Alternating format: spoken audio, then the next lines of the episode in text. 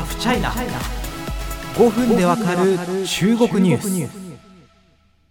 えかつての「スラムダンクワンピースナルトクレヨンしんちゃんちびまる子ちゃんタッチ等々えー中国で大きな人気を誇ってきた日本のアニメですが市場の細分化そして中国の国産プレイヤーの台頭などによってその市場難しさを増していきますそれでも日本のアニメ中国で存在感を放つその理由は何なのか放つべき理由は何なのかということを考えていきたいと思います。えスタジオ今日3回目でございます。MYC ジャパン峯岸博之代表です。よろしくお願いします。よろしくお願いします。あのいきなり暗い話に入るんですけど、はいはい。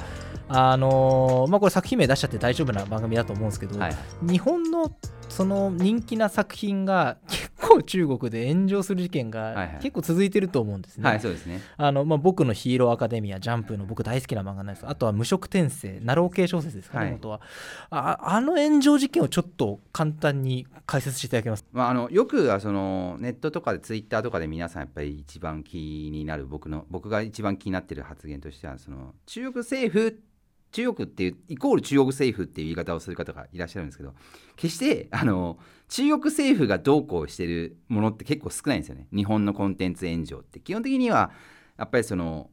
民間の視聴者の皆さんが皆さんが視聴者の皆さんがそのクレームを入れて中国の政府の関係機関にクレームを入れてそれが炎上するっていうパターンが結構多いんですよね。ヒロアカもそしてホロライブもで最近やった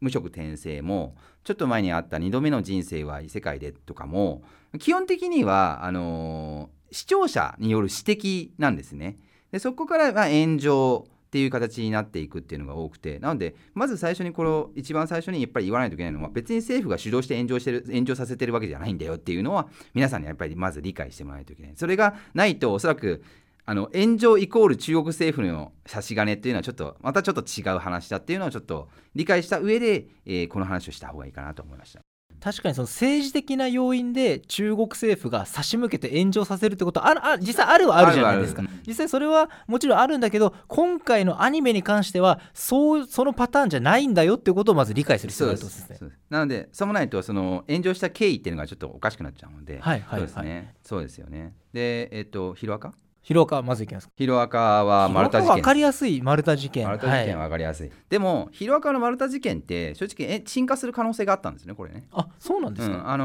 ーやっぱり遅かった。対応が。対応が、はい。作者1日目に謝っとけよと。はい。ごめんごめんって。言ってしまえばおそらく何もなかったんじゃないかっていうのはあったと思いますね。あの主権とかじゃなくて歴史関係なんで、うん。単純に謝れば終わるっていう。あ早めにポパッと謝ってしまったので中国せ中国関係中国の企業さんも自分たちの中で結構あの自国内でも炎上するんですこういう系の話って。炎上してる例があるのでそこはあの速攻でタイミングよくポンポンっていく方法が一番良かったんじゃないかなとは思いますね。まあ、あれはキャラの名前がマルタというのが、うん。まあ、日本の、まあ、戦時中の、はい。まあ、人体実験ですよね。人体実験。使われる人のことが通称マルタだったのとはい。かぶってるので、はい。それを想起させるということで批判相次いだという話、あの無色転生というものが最近、まあ、最近ですよね。はい炎上した、これどういうなんていうか経緯というかどういう理由で炎上したのかってちょっと教えていただいていいですか？無色転生とヒロアカの炎上は全く別物別の切り口でちょっと昔にあの「ダーリン・ザ・フランキス」っていう作品があったと思うんですけどもその時にやっぱりその、まあ、描写的な問題で別まあちょっとエロいけど僕らは大したことないって思うかもしれませんけどその当時からですねあの女性の視聴者がそのやっぱりああいう描写に対してその非常にその嫌悪感を抱くっていう性的な描写的描写、まあ性的っていうかそこはまあ暗示なんですけど、に描写に非常に性的あの、まあ、描写に対してやっぱりこの嫌悪感を抱くでそれでまあクレームをいっぱい出して関係機関にそれで炎上したっていうのですね。で無色転生っていうのはあのどこがどのポイントかっていうとそのメイドさん、まあ、主人公ののそのしなんていうのメイドさんおお父さんとメイドさんがああいう風な関係になってしまって子供を産んだっていうのが流れでそういう関係性っていうのは高橋さんもおっしゃってる通り中国ってすごい保守的なんでであと女性としてはそれはどうなのっていうところがあって今この「ダーリン・ザ・フランキス」そして無色転生の部分でみんなが取り上げているポイントとしては女性の権利なんですよねでもいわゆるポリティカルコレクトみたいなところがあってでそれで炎上したっポイントがあるで無色転生の最大のポイントはビリビリの有名な、あのー生生主さんがこれを非常にまあいわゆる無色転生のこのストーリーに関してものすごいその批判をしたんですよね。レックスなんとかレックさんですね。で彼実はフダーリン・ザ・フランキスでも全く同じことやってたんですよ。でダーリン・ザ・フランキスはあのビリビリの配信じゃなかったんでビリビリ無視してたんですよ。お前言うなよってそういうことやらなかったんです。でも、無職転生ビリビリ配信なんですよ。で、レックスさんがビリビリ配信なのに、自社の配信なのに、お前、あのすごい批判したもんだから、免状しちゃって、まあ、いわゆる放送中止にならざるを得なくなってしまった。で、そしたら今度はビリビリはそのレックスさんに対して訴訟を起こすとか言い出してお前お前ダーリン・ザ・フランキスの時何もしなかったじゃんとかね。お前それはブーメランですよね、まあ、そういうことが裏にやっぱりあってそういうそういうなんていうかな女性の権利っていうか女性のそのそういう正しい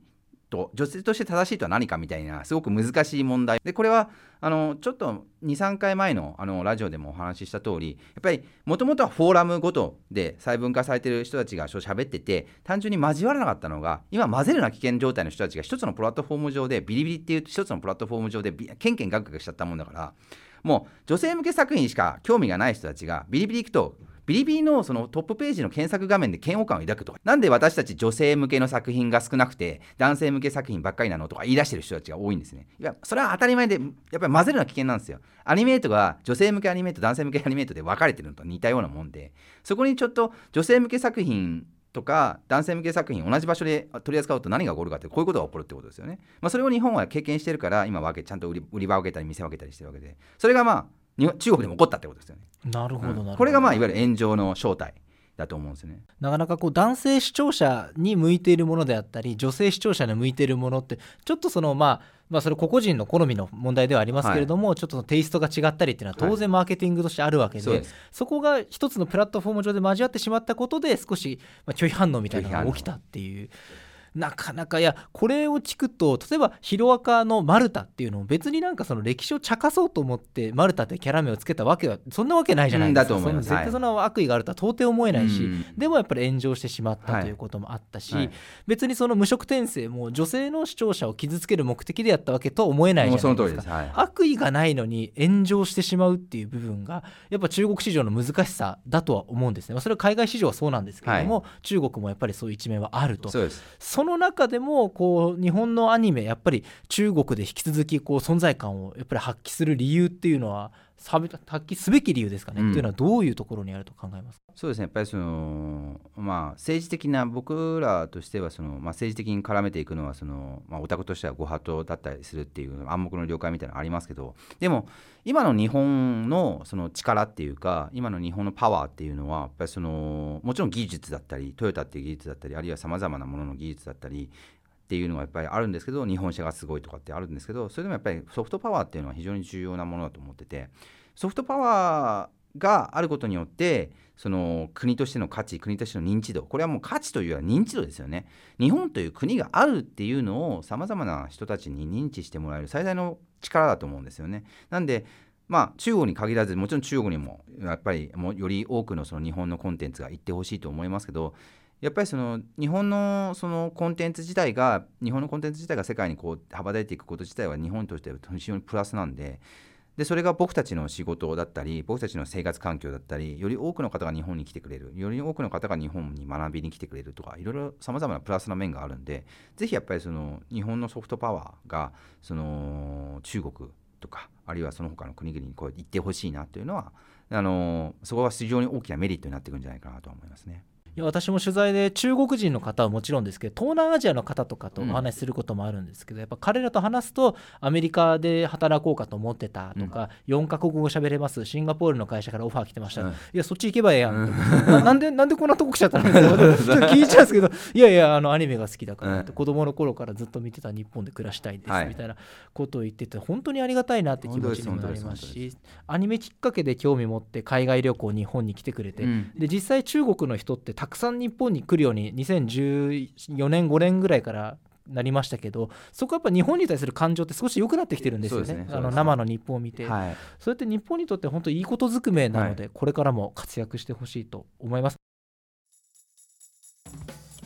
さあお時間も迫ってきましたが峯岸さん最後に今後も中国で日本のアニメが、まあ、輝いてもらうためになんというか一つ提言みたいなものがあればぜひお願いします正直ですよ。僕ら視聴者の皆さんは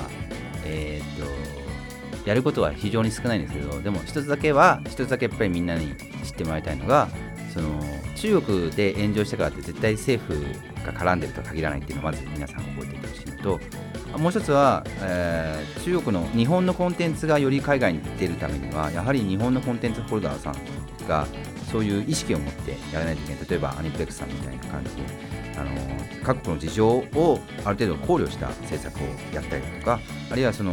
やっていかないといけない。そういうところがあればもしかしたらより日本のコンテンツは海外に行きやすくなるんじゃないかなと思います。ありがとうございましたここまで3回にわたって MIC ジャパン峯岸博之代表に極めて濃密なお話いただきました。またぜひいらしてください。ありがとうございました。ありがとうございました